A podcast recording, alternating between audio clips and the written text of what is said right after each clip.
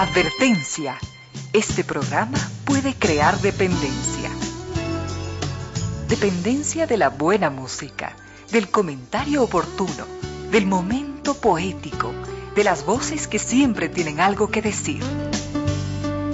Aquí se unen la música y la palabra, con cierto sentido.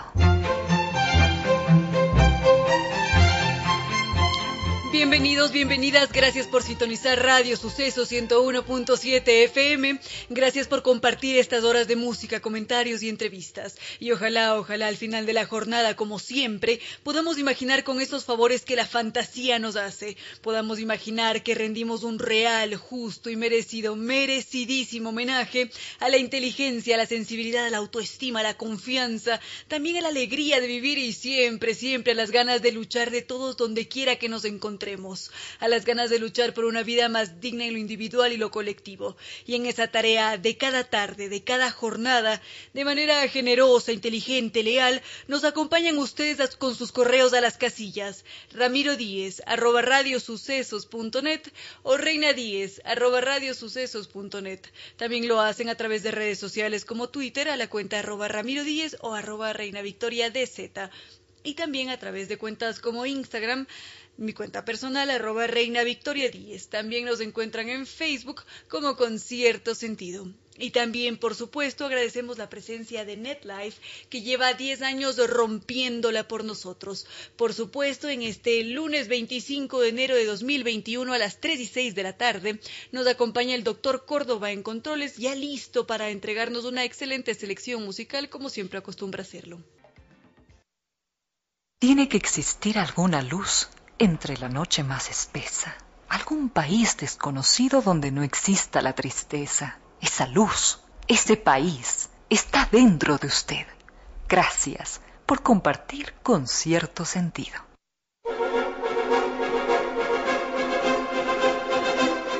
Gracias queridos amigos por mantenerse siempre en contacto. Justamente nos escribía don Miguel Wong. Muchas gracias por estar en sintonía. Así como también lo hace don Andrés Martínez, que ya está anunciando su llegada. Gracias también a don Luis, a doña Caro. Siempre mm, es muy importante conocer eh, cuáles son esos temas que a ustedes les gustaría escuchar aquí en este espacio. Siempre estamos muy pendientes de todas sus sugerencias, así que muchísimas gracias también a don Patricio Silva. En fin, queridos amigos, hay como siempre diversidad de temas, tantos que no sabemos por dónde arrancar, porque algunos nos envían por allá hasta los sitios polares, hasta esos fríos tremendos donde han sucedido grandes hazañas, otros en cambio nos hacen pensar en el ser humano, en su psicología, cómo de repente desarrollamos uno u otro mm, trastorno que muchas veces no logramos encontrar sus raíces, mientras que otros nos preguntan por el cine, hay otros en cambio, estamos aquí revisando una propuesta de doña Ana María, que ella en cambio nos pregunta por la historia de la moneda. En fin, hay mucha diversidad. Esto es muy, muy agradable. Así que los invitamos, queridos amigos, a siempre mantenerse en contacto. Y justamente nos había escrito don Gabriel Altamirano. Esto se nos había quedado pendiente del viernes porque justo cuando estábamos a punto de cerrar el programa, él había sugerido escuchar la canción Runaway de Bon Jovi porque ese día el álbum estaba cumpliendo 37 años. Vamos a escucharla hoy porque siempre vendrá bien festejar y por supuesto escuchar a Bon Jovi, como no, y muchas gracias a don Gabriel Altamirano por su propuesta. Con cierto sentido.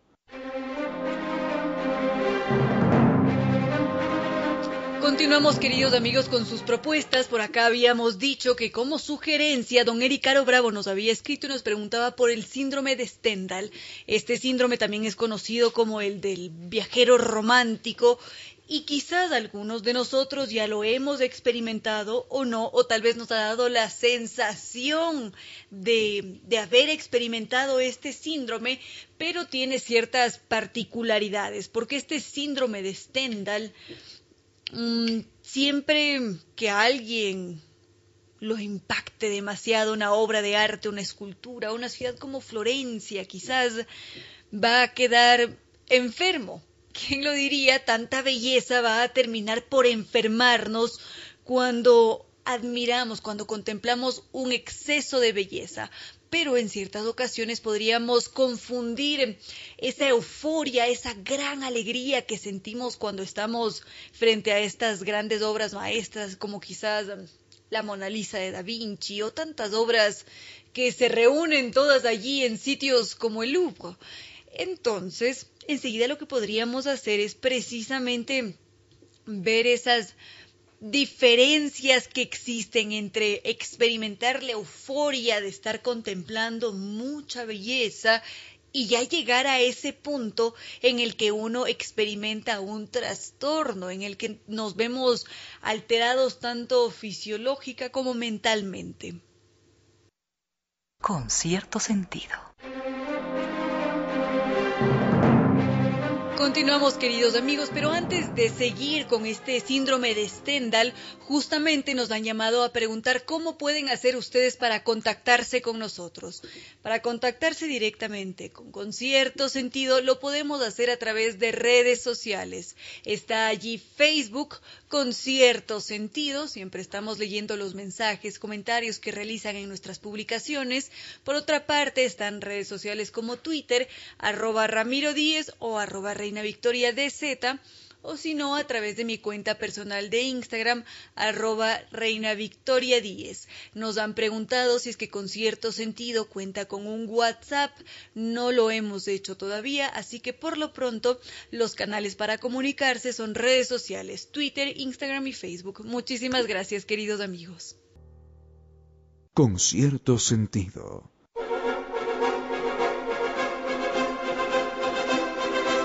Continuamos, queridos amigos. Justamente nos escribía don Andrés. Él nos dice que él nunca había escuchado sobre este síndrome de Stendhal o el síndrome del viajero romántico. Esta fue una sugerencia de don Eric Caro Bravo. Y justamente lo que nos sucede cuando experimentamos el síndrome de Stendhal es mm, sobrepasar ese límite que tenemos entre la pasión, la euforia, todos los sentimientos positivos para de repente experimentar algo negativo en nuestro cuerpo, que puede ser tanto fisiológico como mental, por supuesto. Este novedoso síndrome aparece apenas en 1989, es decir, es algo reciente, cuando una psiquiatra en Florencia se encuentra con al menos 106 casos de extranjeros que presentaban los exactos mismos síntomas. Algunos sufrían desmayos, otros tenían taquicardia, mareos, algunos inclusive llegaban a experimentar más de una alucinación y decían, pero ¿por qué? Si es que todo está bien con ellos, ¿cuál ha sido el desencadenante? Entonces, esta psiquiatra, después de haber realizado más de un estudio, concluyó y decidió darle este nombre de síndrome de Stendhal en honor a este reconocido escritor que siempre se hacía llamar Stendhal, ese era su seudónimo, pero en realidad se llamaba Henry Mary Bale. Él justamente describía una sensación similar en uno de sus diarios de viaje Nápoles, a Nápoles, a Florencia y también a París, me da la impresión, no, a Roma, él expresa lo que experimentó cuando vio por primera vez a Florencia. Él nos dice con mucha fuerza y con mucha sinceridad también que una vez que él puso pies en Florencia y cuando observó toda su belleza con los canales, con ese Ponte Vecchio, con cada uno de los detalles que tiene el Duomo, las catedrales con tanta arte, Stendhal se quedó verdaderamente sin aliento. El impacto fue tan fuerte que él decía que sentía que en cualquier momento, mientras él seguía caminando por las callecitas de Florencia, iba a desfallecer. Él sentía que esas piernas estaban temblorosas, que no soportaba el peso de su cuerpo, porque tenía una urgencia por compartir toda la belleza que había visto con otro ser. Y como no lo tenía cerca, prácticamente se sentía enfermo. De allí que esta psiquiatra italiana hubiese decidido bautizar a este síndrome como el síndrome de Stendhal, porque mm, en algún momento sobrepasamos ese punto en el que estamos experimentando emoción. Nos parece precioso irnos hasta la laguna del Quilotoa y allí estamos experimentando esa alegría de ver tanta belleza en el cráter o tal vez de realizar una caminata por Mindo y encontrarnos con más de una variedad de mariposas. Es realmente bello. Pero llega un punto en donde esa emoción deja de ser positiva y se convierte en algo negativo. Es muy distinto que un estímulo bello genere respuestas fisiológicas involuntarias como una consecuencia negativa. Es allí cuando podríamos estar experimentando un síndrome de Stendhal. Enseguida podríamos ver cómo se produce. Con cierto sentido.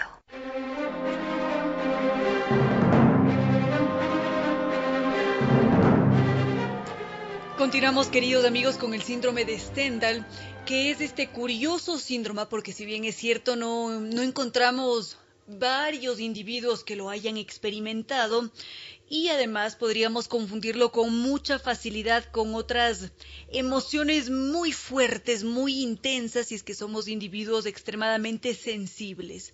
Lo más importante que hay que tener en consideración a la hora de hacer referencia o de diagnosticar este síndrome de Stendhal es que se trata de una afección que está caracterizada por estos síntomas que son físicos y al mismo tiempo mentales y que son involuntarios. Es decir, que si es que estamos ante el David y no podemos más de tanta belleza, si es que ya no sabemos qué hacer con esas emociones, de repente el cuerpo se va a desvanecer, se va a desplomar y ¡pop! Vamos a estar allí en el suelo o quizás vamos a sufrir un desmayo, pero esta no es una respuesta voluntaria, no hemos sido nosotros quienes conscientemente hemos dicho, oh, me voy a desmayar porque hay demasiada belleza en mi delante. No, esto sucede como una respuesta involuntaria que hace que el individuo que está experimentando el síntoma, el síndrome, se sienta mal, realmente enfermo. Es decir, que se ha superado ese límite de euforia, de alegría, de, de, gran regocijo al observar la obra y pasa a ser una enfermedad y muy grave porque hay diferentes grados de este síndrome, algunos son muy leves, otros ya incrementan y es allí cuando pueden aparecer las convulsiones o quizás uno puede desmayarse o inclusive se han encontrado ciertos casos en los que el individuo presenta un infarto cerebrovascular. Entonces es gravísimo lo que nos podría suceder ante un estímulo estético. ¿Quién lo diría? ¿Quién se imaginaría que un exceso de belleza reunida podría causarnos semejante impacto. Los investigadores nos dicen que se trata de un síndrome que es neuropsiquiátrico porque lo uno va ligado con lo otro y además nunca se puede dejar a un lado ese componente importantísimo además que es el comportamental. Porque mm, al ser tan poco común y para no confundir los síntomas hay que tener en consideración cada uno de los aspectos, saber cómo se comporta ese individuo, saber cuál es su lugar de origen, cómo convive, cuál es toda su historia, por supuesto, conocer su estado de salud. Y así, de esa forma, una vez que contamos con esa visión global, podemos descubrir si en efecto el paciente ha sufrido del síndrome de Stendhal porque con facilidad se lo podría confundir eh, con otras alteraciones como la epilepsia, cuando un individuo también va a experimentar malestar, va a empezar a sufrir convulsiones y sería algo similar. Es por eso que en reiteradas ocasiones esto les da resultado complejo a los investigadores o a los psiquiatras porque se pueden confundir con mucha facilidad y además, como ya lo habíamos manifestado, es un trastorno muy poco común. Enseguida continuamos. Con cierto sentido. Continuamos, queridos amigos. Justamente nos preguntaban por acá si es que será necesario quizás llegar hasta Florencia o hasta Venecia para experimentar ese síndrome de Stendhal. Y en realidad son muy variados los individuos que podrían sufrir Stendhal. Y a veces no tenemos que viajar hasta muy lejos para encontrarnos con tanta belleza. Aquí en el Ecuador es el más claro ejemplo nuestro país que es tan diverso, que tiene tantos tesoros escondidos, miren o pensemos quizás en el Cuyabeno. Cuánta belleza reunida en esos atardeceres y amaneceres. O a veces no nos tenemos que ir tan lejos, solamente podríamos transportarnos hacia el Cotopaxi para ver una belleza que nos va a dejar sin aliento. O todos ustedes, queridos amigos, que usualmente comparten fotografías de las cumbres que realizan cuánta belleza hay allí, en esa vegetación, de repente en esa ave que se posó en una piedra. Hay mucha belleza en diferentes sitios del mundo, por supuesto, aquí en el Ecuador, en Italia, con cada uno de esos pueblecitos espectaculares, que cada uno es más pintoresco que el otro.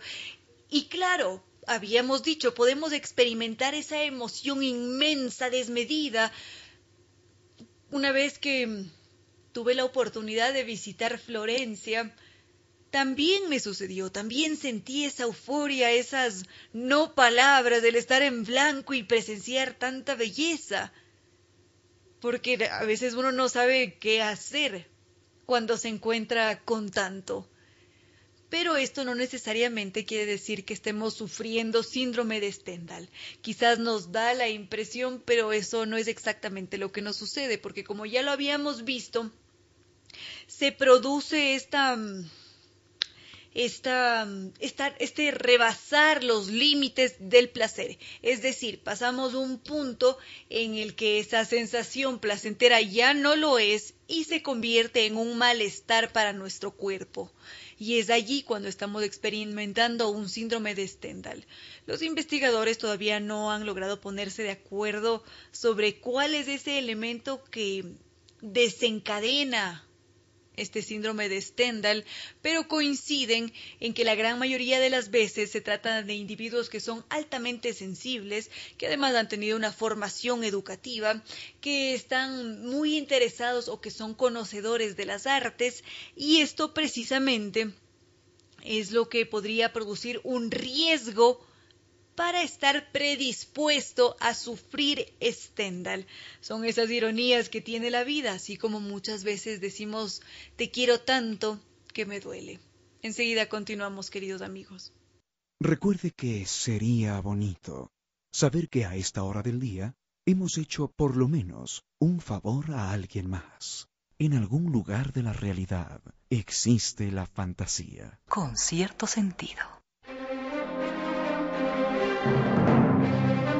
Continuamos queridos amigos, algunos me han escrito y me dicen por qué todavía no ha tratado mi tema. Mil y un disculpas, eh, a veces nos sucede esto, tenemos más de una propuesta, pero vamos saliendo de cada una de ellas. Todas han sido tomadas en consideración, todos esos temas van a ser tratados aquí en el espacio, por supuesto, y así vamos, cada día tratando cada una de esas sugerencias. Ahora, no recuerdo quién había sido exactamente que preguntó por esos sitios polares. Tengo la sensación de que don Iván Enrique se había preguntado por la expedición transantártica de 1914, tengo la sensación. Y alguien más había preguntado en general por la Antártica, así que Vamos a aprovechar para conocer sobre la Antártica y también sobre esta expedición imperial de 1914 por la que había preguntado don Iván Enríquez. Enseguida continuamos, queridos amigos.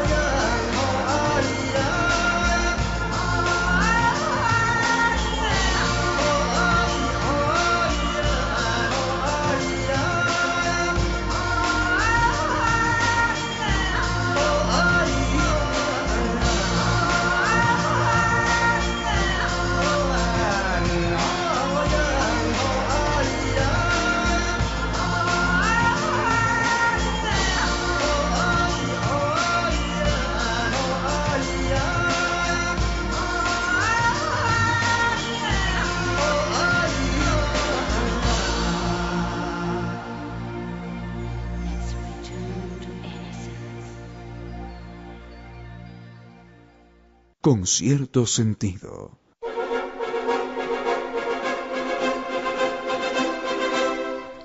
Continuamos, queridos amigos. Justamente habíamos dicho que nos íbamos a transportar hacia la Antártica, hacia ese territorio tan misterioso, enigmático, que durante buena parte de la historia se mantuvo así, en la ignorancia absoluta, en el desconocimiento, porque era esa zona a la que no se podía acceder. Era ese sitio que rebasaba las capacidades humanas, representaba un verdadero reto. Entonces mirar hacia esa Antártica era ver hacia un sitio desconocido, hacia un gran enigma que podía seguramente encerrar más de un peligro. Y por ese motivo, durante algunos años en la historia, se guardó un enorme respeto hacia dicho territorio.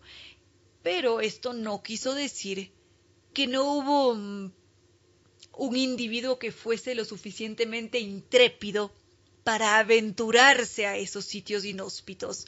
Claro que los hubo y claro que los vamos a conocer esta tarde. Con cierto sentido.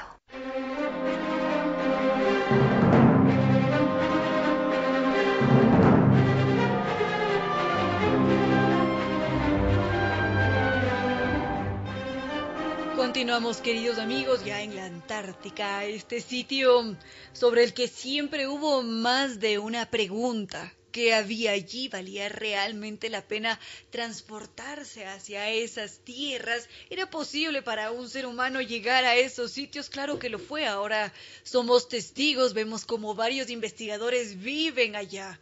Pasan unas temporadas larguísimas en esos sitios que en un principio fueron inexplorados. Y mm, esta incertidumbre, este no saber qué había allí exactamente o para qué transportarse hasta la Antártica, se mantuvo vigente hasta el siglo XIX aproximadamente. Hasta ese tiempo, siempre existió este desconocimiento geográfico que al mismo tiempo llamaba la atención de varios científicos al no saber qué había allí exactamente, para qué podría servir ese sitio. Claro que más de un investigador soñaba con llegar a esas tierras e investigar. Qué mejor que encontrarse con un territorio que no había sido antes explorado.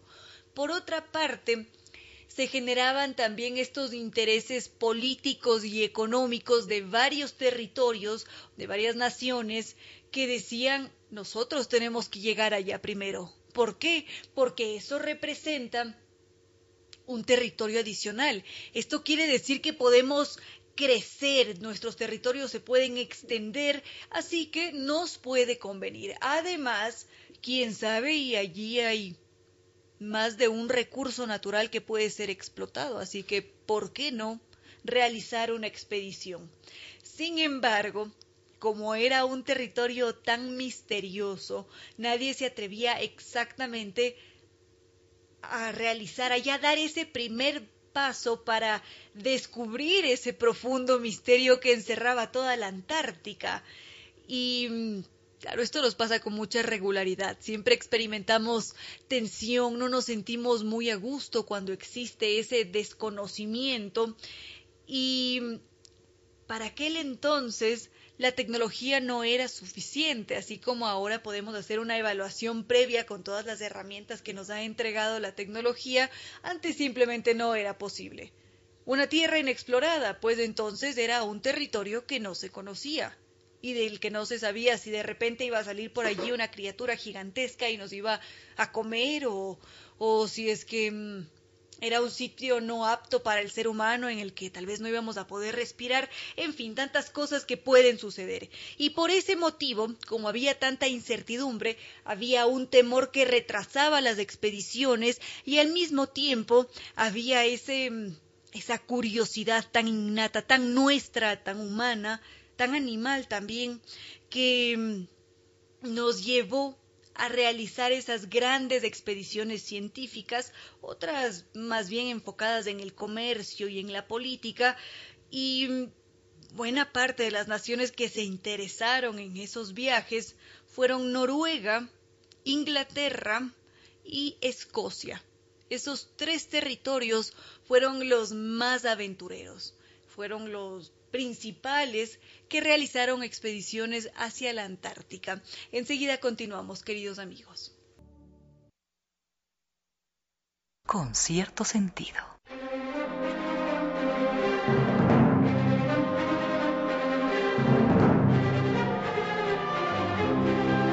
Por acá nos describe don Rafa Proaño, si es que nos imaginamos quizás las auroras boreales deben ser realmente bellas, deben ser otro nivel de, de, experiencia, de sensación, quizás para llevarnos a ese punto en el que vamos a tener un síndrome de Stendhal. O si no, como don Andrés, que nos dices que sobre la Antártica se ha escrito más de una historia fantástica, por supuesto que sí. Continuamos con esas expediciones, con esas primeras exploraciones que intentaron llegar hasta la Antártica. Algunas fueron lideradas por científicos, otras más bien por políticos. Y esos primeros navegantes, muy intrépidos por supuesto, empezaron a llegar a dicho territorio apenas en el 1773 aproximadamente. Y mm, evidentemente se encontraron con más de una dificultad. Es más, ni siquiera fueron capaces de llegar a poner los pies sobre la Antártica, sino que lo único que pudieron hacer fue circunnavegar ese territorio hubo otro, otro navegante muy conocido que es James Clark. Él, en cambio, lo que hizo fue atravesar los campos de hielo antárticos para poder em, explorar apenas de forma parcial la Antártica. Y esto lo hace en el 1840 y desde esa expedición hasta 1897 se da un freno en esas expediciones nadie quería investigar porque para ese entonces ya había habido más de un individuo que había fallecido en esa búsqueda. Por ese motivo todavía no se sentían lo suficientemente preparados, pero aún así, esos intereses por la Antártica continuaban allí. Ya en el siglo XIX, este interés se hace desbordado porque mm, había varios que decían que en ese territorio había como explotar todos los recursos vivos, también oceánicos y terrestres. Entonces, ¿cómo no aventurarse? Valía la pena gastar recursos, arriesgarse, por supuesto. Y mm, fueron países como Inglaterra los que decidieron que finalmente harían dichas travesías. Y mm, varios de esos investigadores no sabían a dónde estaban yendo. Decían que eran quizás una serie de islas todas unidas, muy muy pegaditas por masas glaciales. Otros decían que seguramente allí no iba a haber nada. En fin, había una serie de especulaciones. Algunos decían me da la impresión que hay un, navegante en particular que decía que en el corazón de la Antártica había otros mares que nos llevaban a otro mundo. Y así se creaba una serie de, de historias fantásticas como las que mencionaba don Andrés sobre la Antártica, sobre sus misterios secretos. Y eso, esos detallitos, fueron los motores los que llevaron finalmente a que esas expediciones se realizasen. Enseguida podríamos verlas. Con cierto sentido.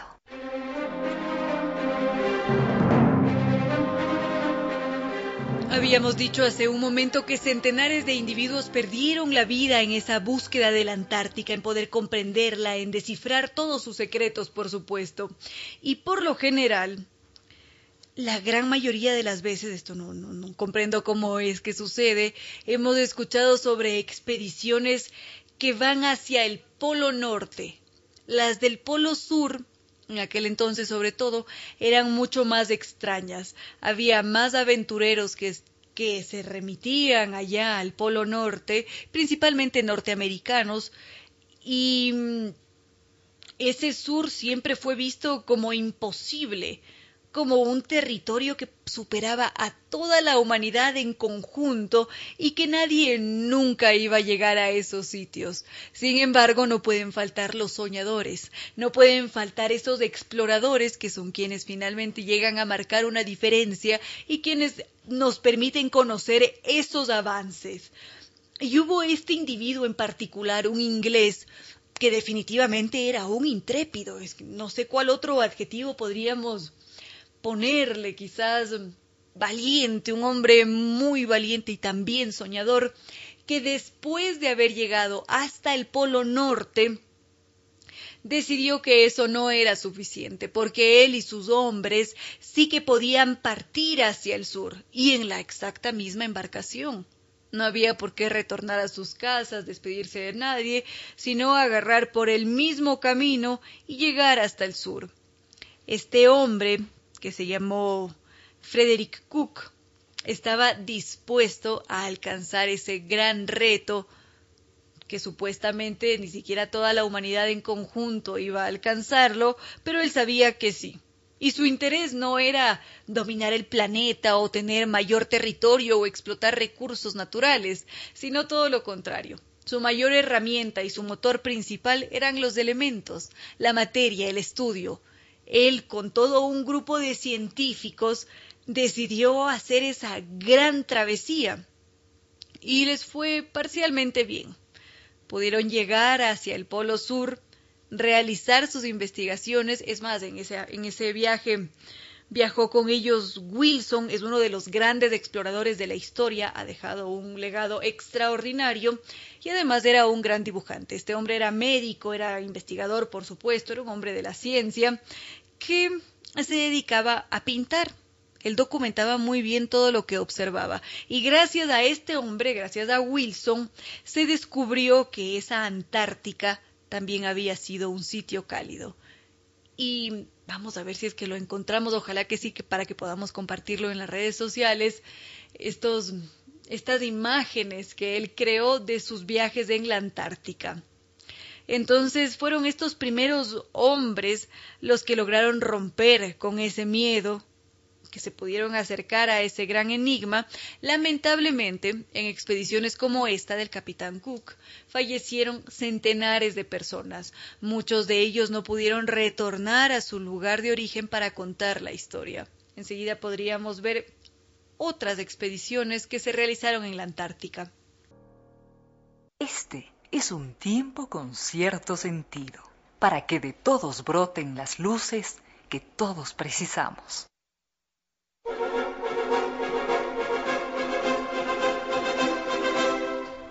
Continuamos, queridos amigos, con, con las expediciones a la Antártica. Nos habíamos transportado hacia dichos territorios y habíamos dicho que hubo esta expedición en particular que marcó la diferencia. En, un principio habían sido los ingleses los que se transportaron de una forma extraordinaria hacia el sur porque no se sabía exactamente qué había allí, cuán difícil era ese territorio y justamente en la expedición del capitán Cook, en donde todos eran científicos, llegaron hasta dicho territorio y la gran mayoría de ellos fallecieron, lamentablemente. Y esto sentó un precedente porque hubo varios otros individuos que también buscaron viajar hacia la Antártica, para también realizar estas grandes investigaciones. Y uno de esos hombres extraordinario fue Fridtjof Nansen, este hombre que toda la familia veía que aparentemente iba a ser un abogado y que se iba a mantener en una muy buena posición siempre porque eso eso era lo que él iba a heredar de su padre, marcó una diferencia porque este hombre decidió que no quería vivir su vida entera frente a una oficina, sino que quería ser un explorador del Ártico. Y si es que él había decidido eso, fue porque mm, él en Noruega tuvo la oportunidad de viajar y realizar una serie de investigaciones con focas en la parte norte. Él ya había estado en el Polo Norte y vivió durante algunos meses en un barco Y por ese motivo este hombre decidió por qué no dedicarse la vida entera a la exploración, a hacer un aporte a la ciencia. Así que este hombre, este noruego intrépido, después de haber realizado también más de una travesía por allá en el área polar, porque él realizó todo un viaje en esquí por el Polo Norte, fue una gran travesía sin precedentes, por supuesto, decidió que había llegado ese momento de copiar las actitudes o las investigaciones que habían tenido otros científicos para ponerlas nuevamente en marcha. Entonces, después de él haber realizado esa gran travesía en esquí, decidió que iba a dedicarse a esta empresa muy ambiciosa que era viajar hacia el sur y fue allí cuando Nansen decide solicitar un banco, un banco. Bueno, claro que tuvo que conversar con varios bancos y muchos de ellos decidieron apoyarlo, era una empresa muy ambiciosa y aceptaron darle financiamiento y por ese motivo él pudo solicitar la creación de un barco sin igual.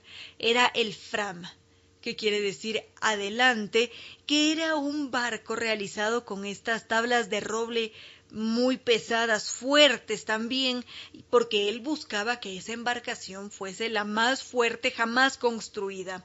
Entonces, el plan de Nansen consistía en algo descabellado. Él recibió varias críticas porque muchos de ellos decían cómo es posible, qué es lo que busca realizar este hombre. No va a lograr llevar a cabo esta gran hazaña porque lo que buscaba hacer Nansen era que este barco se desplazase por el hielo en vez de a través de él. Él esperaba que este barco se moviese con la corriente, que de esa forma él pudiera sortear todas las dificultades, todos los bloqueos que había a veces con el hielo. Y mm, lo más increíble fue que lo, lo, consiguió, él logró continuar con su plan durante todo el viaje, porque en efecto sirvió la construcción, sirvió esta idea que él tenía de fluir con la corriente de alguna manera, sin embargo, esa embarcación no logró llegar al polo en los tiempos que él había determinado. Ellos sí que viajaron, se alejaron de forma considerable y ya cuando se vieron en ese momento de riesgo, decidieron que había llegado ese momento de tomar una decisión, porque era invierno, estaban allá en esas tierras lejanas y algo había que hacer. Entonces enseguida podríamos conocer cuál es ese desenlace. En silencio, ese rayo de luz que entra por su ventana quiere decirle que a esta hora la música y los comentarios se disfrutan con cierto sentido. Ya para terminar con este tema, queridos amigos, para darle paso a otros temas, únicamente contar cómo se desarrolló el desenlace de la, de la entrevista, no, de la, de la, de la expedición de Nansen Nansen, em, una vez que él con todo su grupo estuvo por allá en la Antártica y llegaron a ese punto en el que descubrieron que no tenían cómo llegar al polo, hubo que tomar una decisión.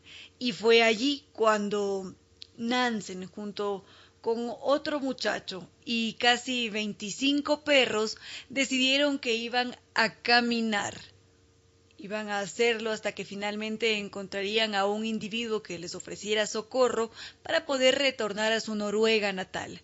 Si es que se quedaban sin alimentos, iban a empezar a sacrificar uno a uno los perros que llevaban consigo, porque esa era la única forma que tenían. Y lo hicieron. ¿Quién lo diría? Pero estos dos hombres caminaron, y bastante, encontraron ayuda, y retornaron una semana antes que toda la tripulación que estaba en, este, en esta embarcación Fram, sanos y salvos. Es impresionante, pero ellos lograron sortear las dificultades, regresar vía marítima, mientras que los otros dos aventureros también regresaron sanos y salvos, pero por otras vías. Y estas son apenas unas pocas historias de todas aquellas que forman parte de las expediciones antárticas.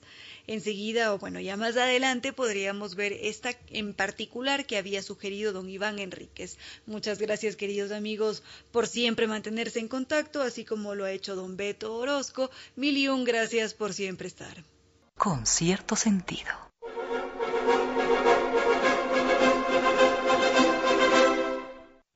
Pregunta don, a ver, veamos. Pregunta don Rubén Flores si yo sé hacer un reloj de sol. Me temo que no.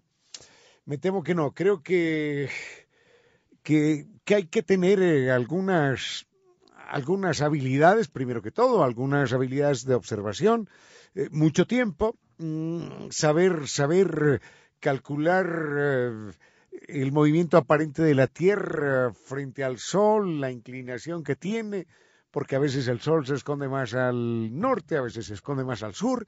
Habría que, calcular todo eso. Yo creo que no soy capaz de hacerlo, no creo, no creo. Y que, y que conste que tengo inclusive un reloj de sol, ¿eh? Tengo un reloj de sol que me regalaron en alguna ocasión. Pero no, no, no creo que pueda, que pueda hacerlo exactamente, porque hay que calcularlo de una manera distinta. No es lo mismo un reloj de sol acá que, que en Finlandia. No es lo mismo el reloj de sol en Finlandia que en Buenos Aires, Argentina depende de la latitud. Entonces, no, no, no sé, no sé. Qué pena, qué pena, don Rubén, pero no tengo ni la más remota idea.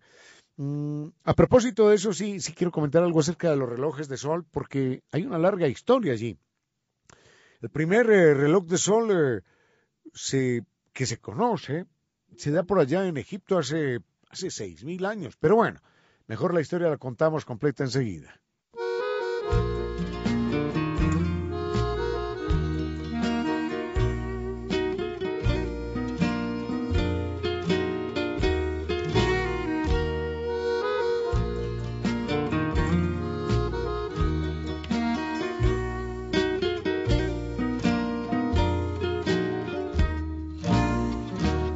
Πως με πήρες για καφέ βάρη γλυκό; Για να με πίνεις κάθε μέρα στο φλιτζάνι. Μπορεί να είμαι στη ζωή μηδενικό μα είμαι φτιαγμένη από δύσκολο χαρμάνι. Μπορεί να είμαι στη ζωή μηδενικό Μα είμαι φτιαγμένη από δύσκολο χαρμάνι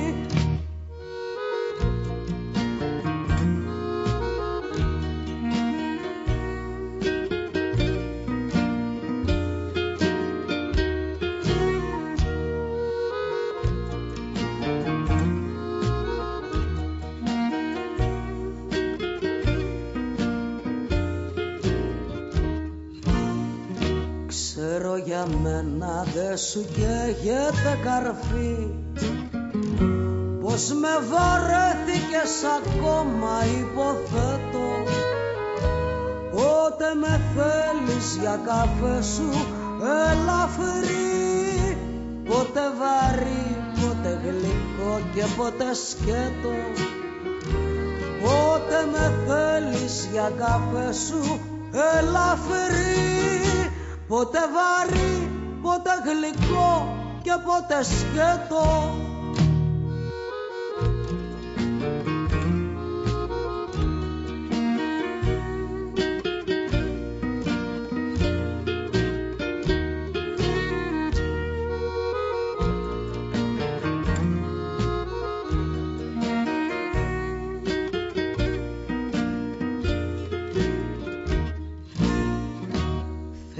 Θέλεις τα κέφια σου να φτιάχνω μόνο εγώ. Και μες στο χάος προσπαθείς να με γκρεμίσεις. Μες στο φλιτζάνι σου γυρεύεις να πνιγώ. Σαν κατακάθι του καφέ για να μ' αφήσεις. μες στο φλιτζάνι σου γυρεύεις να πνιγώ σαν κατακάθι του καφέ για να μ' αφήσεις Con cierto sentido.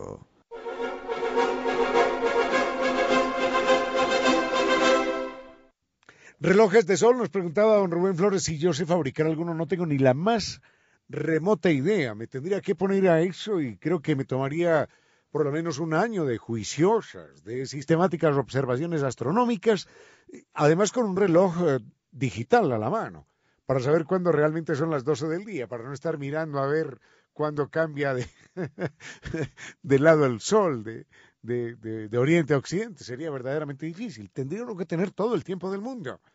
Mm, y cielo despejado, por supuesto, también. ¿eh? Por eso un reloj de sol no es cuestión que no es cuestión de hacerlo de la noche a la mañana ni con una semana de observaciones astronómicas. Así que simplemente le decía que no, que no soy capaz de, no me creo capaz de hacerlo. Pero los, los seres humanos más capaces, con más tiempo, con más dotes de observadores, eh, fabricaron relojes astronómicos en el antiguo Egipto hace ya 5.500, creo que hace unos 6.000 años aproximadamente. Y de allí pasaron los relojes de sol a, a, los, a los griegos y a los romanos. De hecho, los griegos inventaron no, un reloj de sol, pero inventaron otros relojes mmm, que también eran tomados de los egipcios, además. Pero ellos los llamaban clepsidra. La clepsidra, nombre, nombre bonito, ¿no? La clepsidra era realmente un reloj de agua. Pero no tenía nada que ver esa clepsidra con la posición del sol. Funcionaba independientemente de la posición del sol. Observen que clepsidra tiene dos raíces muy conocidas para nosotros. Kleptos quiere decir ladrón. De ahí viene cleptomanía, de ahí viene cleptómano. Eso. Es un ladrón, el kleptos. Y, y la segunda raíz, que es hidra, es agua. Entonces, una clepsidra era un reloj que robaba agua de otro recipiente, que obviamente también tenía agua se llenaba, se llenaba de agua y se calculaba que gota a gota, toc, toc, toc, el reloj o se llenaba o se desocupaba en tanto tiempo. Eso era todo. Y de hecho, esto es muy bonito, en los juicios, yo no sé si eran los juicios romanos o en los juicios griegos, creo que eran los juicios romanos, mmm, el tiempo en el que podía hablar un defensor o un acusador estaba marcado por una clepsidra. Entonces, llenaban el recipiente de agua y empezaron a gotearlo, toc, toc, toc, y la persona podía hablar hasta que cayera la última gota. Si, si caía la última gota, ya se acababa, si es que lo acallaban, si es que no, no había acabado de hablar. Por eso, por eso una forma romana o griega, no lo sé, de pedir más tiempo era decir agua, agua, quiero más agua agua, agua, quiero más agua, y el tipo tenía que pagar por la cantidad de agua extra, algo así como darle cuerda al reloj, por la cantidad de agua extra en, en la famosa clepsidra. Hasta ahí nada más. Tiene que existir alguna luz entre la noche más espesa, algún país desconocido donde no exista la tristeza. Esa luz, ese país, está dentro de usted. Gracias por compartir con cierto sentido.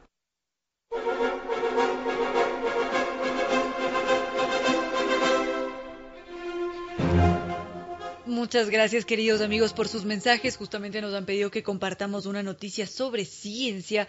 Es verdaderamente impresionante cómo continuamos viendo estas muestras de evolución. Justamente, don Roberto nos pasa este artículo que habla, que habla sobre el veneno de las cobras que mm, ahora, de forma impresionante, infligen dolor en quienes buscan hacerles daño. Estas cobras escupidoras, que son una especie en particular, siempre han disparado chorros de veneno a los ojos de sus atacantes, pero un nuevo estudio sugiere que a lo largo de varios millones de años estos tres grupos de escupidores han decidido adaptarse, independientemente de la química que poseen en su veneno, para para atacar al enemigo, se ha descubierto que esta especie está liberando otros, otras sustancias químicas que le provocan dolor a su atacante. Normalmente estas cobras cuando están en peligro escupen y al mismo tiempo muerden a su atacante en defensa propia, evidentemente. Y este escupitajo es un movimiento característico que ellas tienen para despistar al enemigo. Ahora, lo impresionante es que esta forma de defensa ha evolucionado de una forma muy rápida y muy hábil también, porque estas serpientes pueden escupir más o menos cuando se encuentran a dos metros de distancia y siempre pueden ser muy precisas. Esto de aquí es asombroso para la ciencia porque de esta manera ellas pueden acabar con su enemigo si es que está sintiendo dolor. Eso les permite atacar de una mejor manera. Si es que quizás quieren atrapar a una presa, es excelente porque de esa forma también pueden someterla y, y esto es un avance evolutivo verdaderamente extraordinario nos damos cuenta cómo estas serpientes han evolucionado para protegerse de los depredadores y seguramente una de esas mejores herramientas de aprendizaje es la producción de dolor.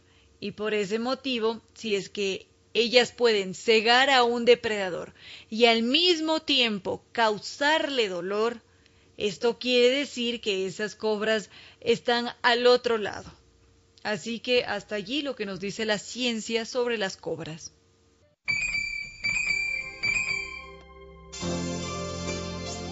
Mujer de arena, tu piel encierra sombras y divinos infiernos. En pocas palabras, la poesía dijo, Mujer de arena, tu piel encierra sombras y divinos infiernos.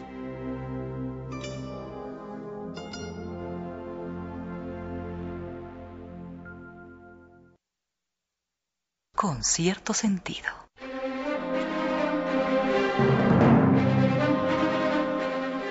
Esta tarde tenemos el gusto de contar con la presencia de Yolanda Ortiz. Ella es directora ejecutiva de la Fundación para la Integración del Niño Especial FINE y es un verdadero gusto tenerla acá, ya la hemos tenido en otras ocasiones, porque mm, justamente estos tiempos que corren necesitan esta clase de iniciativas como la Fundación FINE porque muchas veces son esas poblaciones vulnerables como aquellos individuos que sufren alguna alteración física o mental las que requieren mayor atención. Y cuando vienen esta clase de crisis, de pandemias que arrasan con todo, de alguna manera y de forma extraña, hacen que demos nuestra espalda ante esas poblaciones que tanto requieren de nuestra ayuda porque ¿qué sucede con aquellos individuos que no pueden movilizarse, que tienen dificultades para tomar una cuchara? En fin, hay tantos casos que podríamos enumerar, cada uno más desgarrador que el otro, y es allí cuando entran organizaciones como estas, que marcan una diferencia, que representan un apoyo para aquellas familias y para aquellos individuos que requieren esa ayuda para poder integrarse en la sociedad y también para vivir de una forma digna. Y doña Yolanda Ortiz es una mujer a la cual admiramos y a la cual nos encanta tener en este espacio. Bienvenida, Yolanda Ortiz.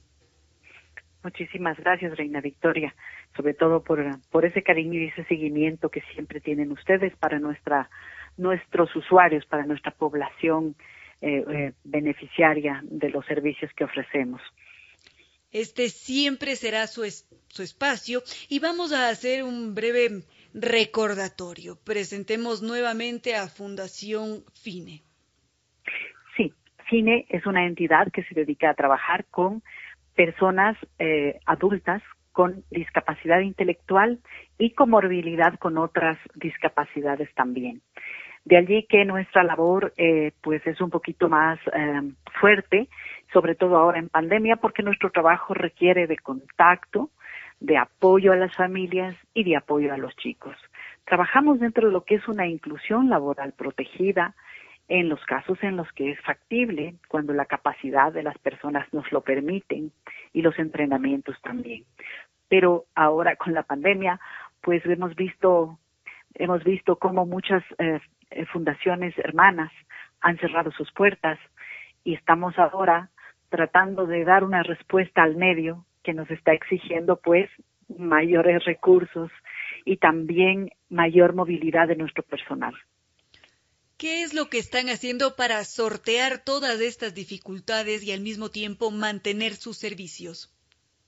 Bueno, nosotros como tenemos algunas eh, personas con ciertos problemas conductuales que ya, mira, eso los tenemos todos por, la por el mismo encierro, por la misma pandemia, siempre va a haber alteraciones, ¿no es cierto?, depresiones, pues ellos también las tienen igual, pero no saben cómo canalizar esas emociones. Entonces hemos hecho todo lo que son las reuniones Zoom.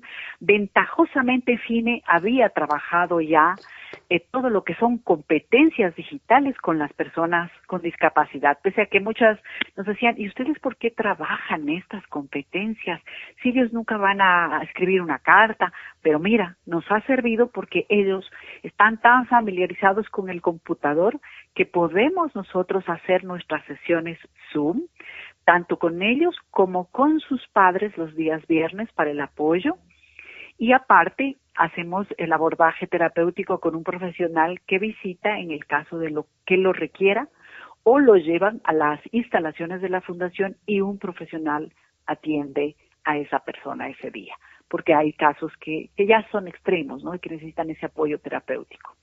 Es decir, que ustedes siempre estuvieron un paso por delante y que ahora han logrado muy bien manejar todos estos, estos inconvenientes y nos preguntamos si es que quizás todos los estudiantes que integraban FINE se han mantenido en el mismo número o quizás ha habido una disminución. Sí, ha habido alguna disminución en el caso de quizá aquellos padres que no han tenido como eh, esa mirada quieras decir apreciativa. ¿Por qué? Porque la mayoría de nuestros padres volvieron a reconocer a sus hijos y a ver esas capacidades que no habían sido eh, eh, no habían sido evidentes para ellos. Entonces, el tema es que cuando nosotros empezamos el abordaje primero terapéutico con los padres para decir, a ver, todos juntos, vamos a unirnos y vamos a salir de esto, y dimos información y todos nos reuníamos y empezamos a decirles cómo manejar a sus hijos, que hicieran tales actividades, tales otras, y decían, sí, sí puede, y estaban tan contentos con todo el tema que realmente, a pesar de que había algunos chicos que no tenían suficiente atención para mantenerse media hora en un, o 20 minutos en un computador, les guiábamos por la por el por la por el WhatsApp a sus papás con pequeños videos que nos facilitaban el trabajo. Y justo habíamos hecho incluso una capacitación antes de competencias digitales con los padres, fíjate lo importante que es esto, porque como son gente grande, mayor, siempre hay la brecha digital también. Así es que creo que estuvimos, como tú dices, un paso por delante. Todos estamos conectados. Sí tenemos cinco deserciones, pero porque se contagiaron de COVID, perdieron el contacto, retomarlo no ha sido fácil. Pero pienso que con el tiempo los vamos recuperando y los vamos a recuperar de a poco. Pero el tema es que tenemos una demanda más fuerte de atención que en este momento pues no es tan fácil cubrirla porque no hay las inclusiones laborales y cabe decir aquí que la empresa privada ha jugado un papel importante para sostenernos con vida. Recordemos que nosotros no recibimos subvenciones del Estado. Entonces la empresa privada ha logrado hacer una alianza con nosotros y sujetar fuerte el funcionamiento de FINE. Pero claro, sí tenemos nuestras carencias, pero bueno, ahí vamos caminando, buscando la luz al final del túnel como todos. Visto el panorama actual, cuáles son esos recursos que requiere Fundación FINE para seguir aquí y para poder brindar una atención mayor y que sea también más personalizada con todos los recursos posibles. Sí, eh, bueno, en eh, tenemos como cinco casos, estamos buscando los computadores que, aunque sea, sea, algo de segunda mano, porque están con solo el teléfono WhatsApp, por WhatsApp, algo, cinco de ellos. Entonces tratamos de, buscar esa opción como todo el mundo empezó a buscar para las escuelas y bueno, nosotros también. Y sobre todo si hay empresas que necesiten hacer esa inclusión laboral protegida, nuestros talleres siguen proveyendo todo lo que proveíamos igual, o sea, estando en, sin pandemia, nosotros en los talleres con los chicos a, forma de maquila, con los grupos que podían sortear esto, eh, entregábamos trabajos a las empresas y obviamente las empresas los sostenían a ellos, ¿no? Entonces ahora sí requerimos más empresas que quieran hacer inclusión laboral en forma protegida porque no se puede todo el mundo el teletrabajo o en cambio sí nosotros mantenemos desde nuestros talleres todo lo que es la panadería, los adornos, las tarjetas y seguimos con, con nuestro personal adelante entregando los trabajos y, y, viendo qué tareas podemos encargar en sus casas para luego juntar todo y, y armar todo lo que necesitamos. Ha sido un trabajo de hormiga, pero ahí vamos.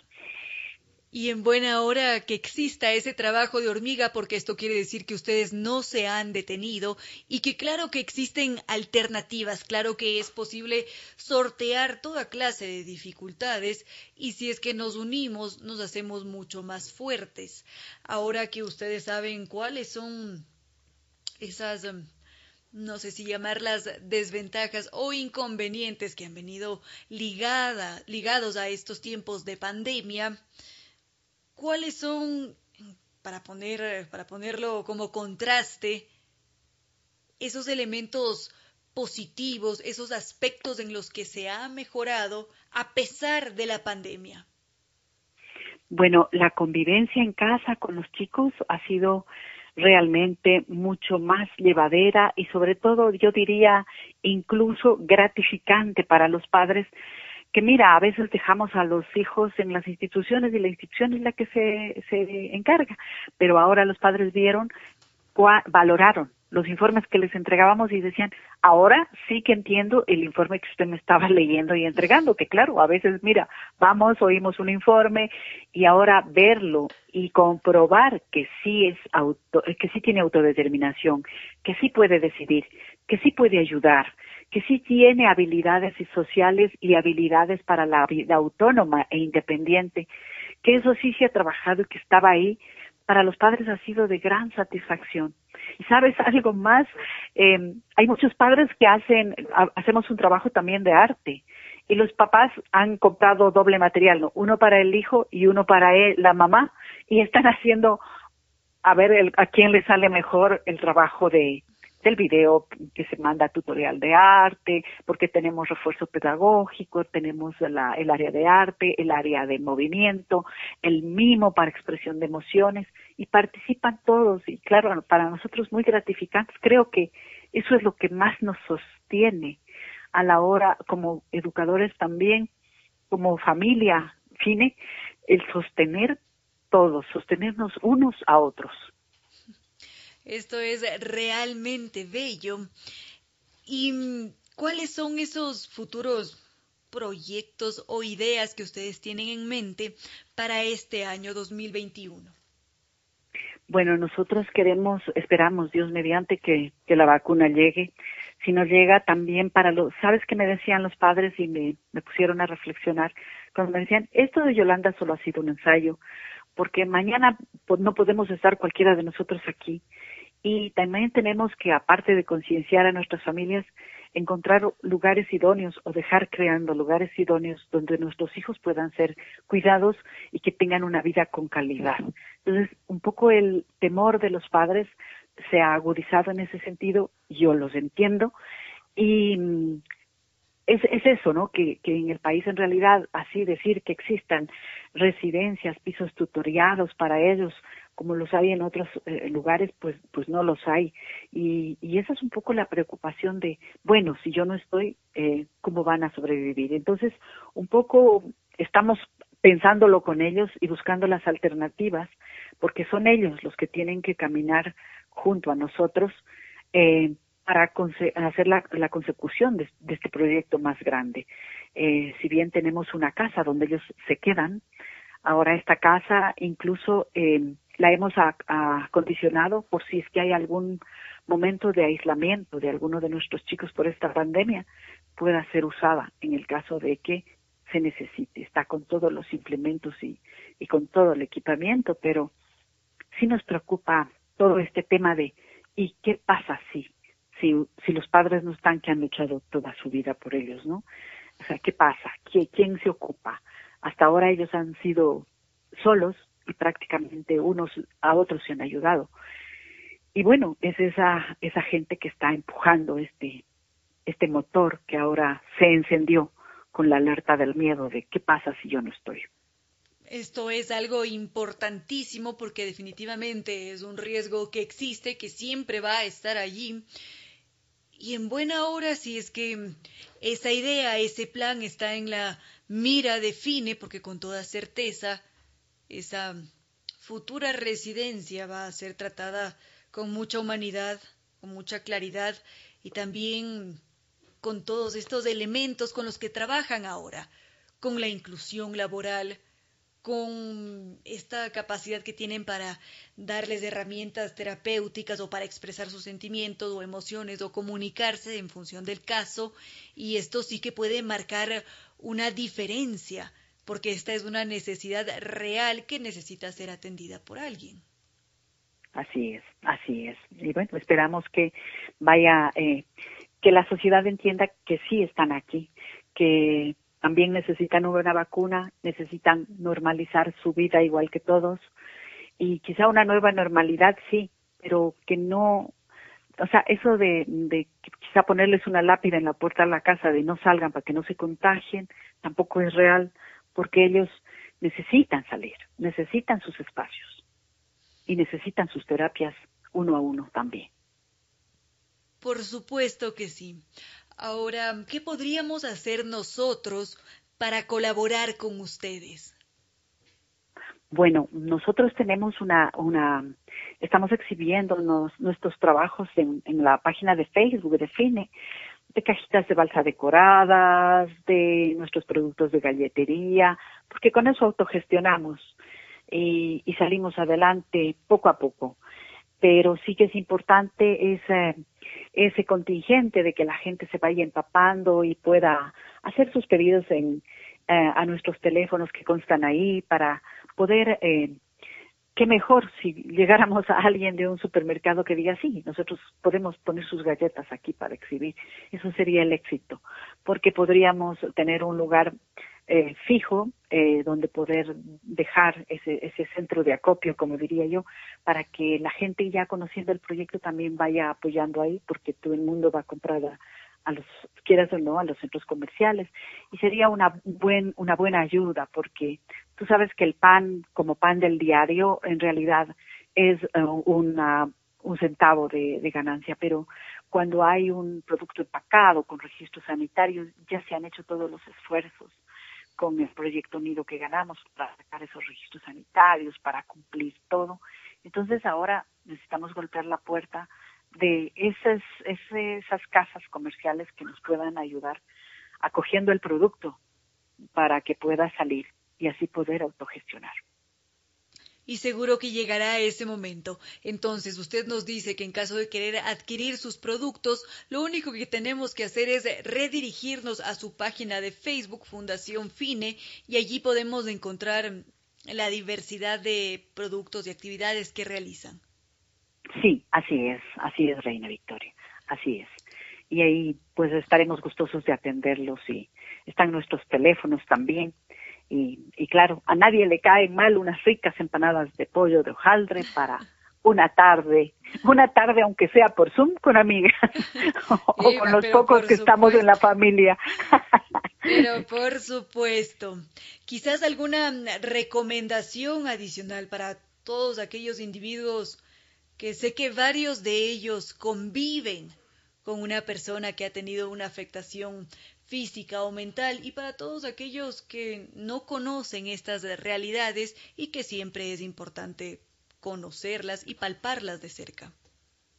Bueno, eh, Reina Victoria, nosotros hemos estado haciendo evaluaciones con escalas de apoyo eh, a, nivel, a través de Zoom con las personas y haciendo apoyos, haciendo planes terapéuticos y hemos logrado integrar un, eh, poco a poco una, dos personas, tres personas a los grupos porque quedaron sueltos cuando cerraron las otras fundaciones. Entonces nosotros hemos retomado estos casos, hemos vuelto a reconstruir sus, sus historiales y, tratamos de sacar a estas personas que personalmente no las conocemos, pero que podemos dar una mano de apoyo también a las familias en el manejo de, sus actividades en la vida diaria, la forma de, de comunicarnos, que es tan importante, ¿no? La comunicación en la familia, pues si ya es importante per se, peor aún en este tipo de casos, la forma de comunicarse tiene que ser idónea. Muchísimas gracias Yolanda Ortiz por haber estado en este espacio. Gracias por toda la información transmitida. Muchas gracias a ustedes. Con cierto sentido. Queridos amigos, únicamente recordarles que siempre pueden mantenerse en contacto con nosotros a través de redes sociales. Está allí Ramiro en Twitter con su usuario arroba Ramiro Díez o en Instagram, no, o a mí también me encuentran en Twitter, arroba Reina Victoria DZ, ese es mi usuario, o si no en Instagram, mi cuenta personal, arroba Reina Victoria 10. Y o si no, nos encuentran en Facebook como con cierto sentido. Allí siempre estamos compartiendo videos por las mañanas, datos curiosos por la tarde, uno que otro cuento, en fin, hay diversidad de publicaciones en cada una de las redes y por allí también pueden contactarnos.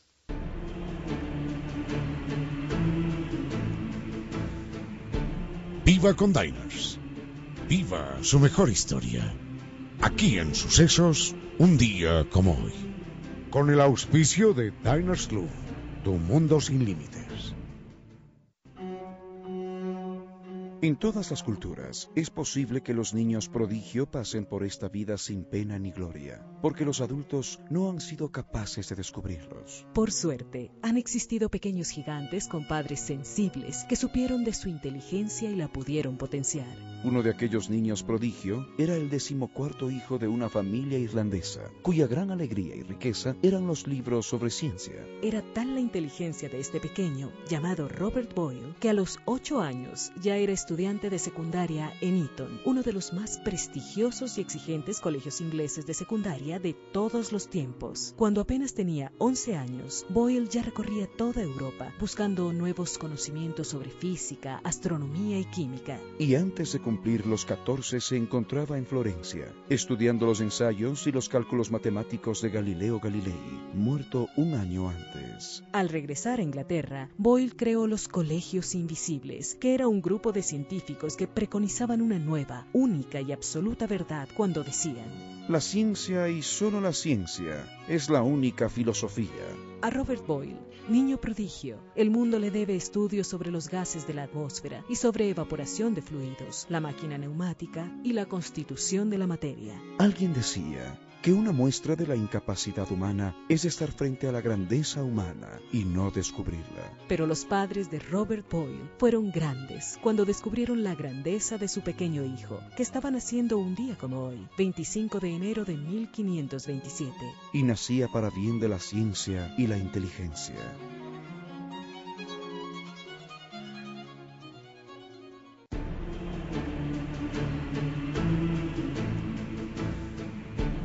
Viva con Diners.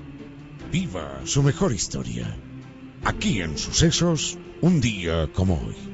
Con el auspicio de Diners Club, tu mundo sin límites. Con cierto sentido. Queridos amigos, hemos llegado ya al final de este programa del lunes 25 de enero de 2021. Mil y un gracias por haber estado acá. Muchísimas gracias, por supuesto, al doctor Giovanni Córdoba en Controles, siempre con su excelente selección musical, y a cada uno y a cada uno de ustedes que nos ha permitido acompañarlos en esta tarde con cierto sentido. Ya en este punto no queda más que decirles que no fue más por hoy, que los queremos mucho y que será hasta el día de mañana.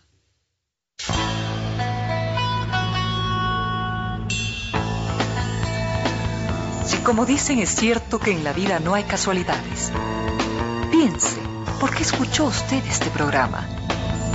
Tal vez escuchó aquello que necesitaba o tuvo la sospecha de esa luz dentro de su propio ser. Una gota de agua, un corazón que late, una semilla en su memoria, un remanso en medio de sus prisas, una voz que aliente su esperanza, una pluma para sus alas. Algo de eso hemos querido ser. Aquí, en concierto sentido, con Ramiro Díez. Y Reina Victoria Díez.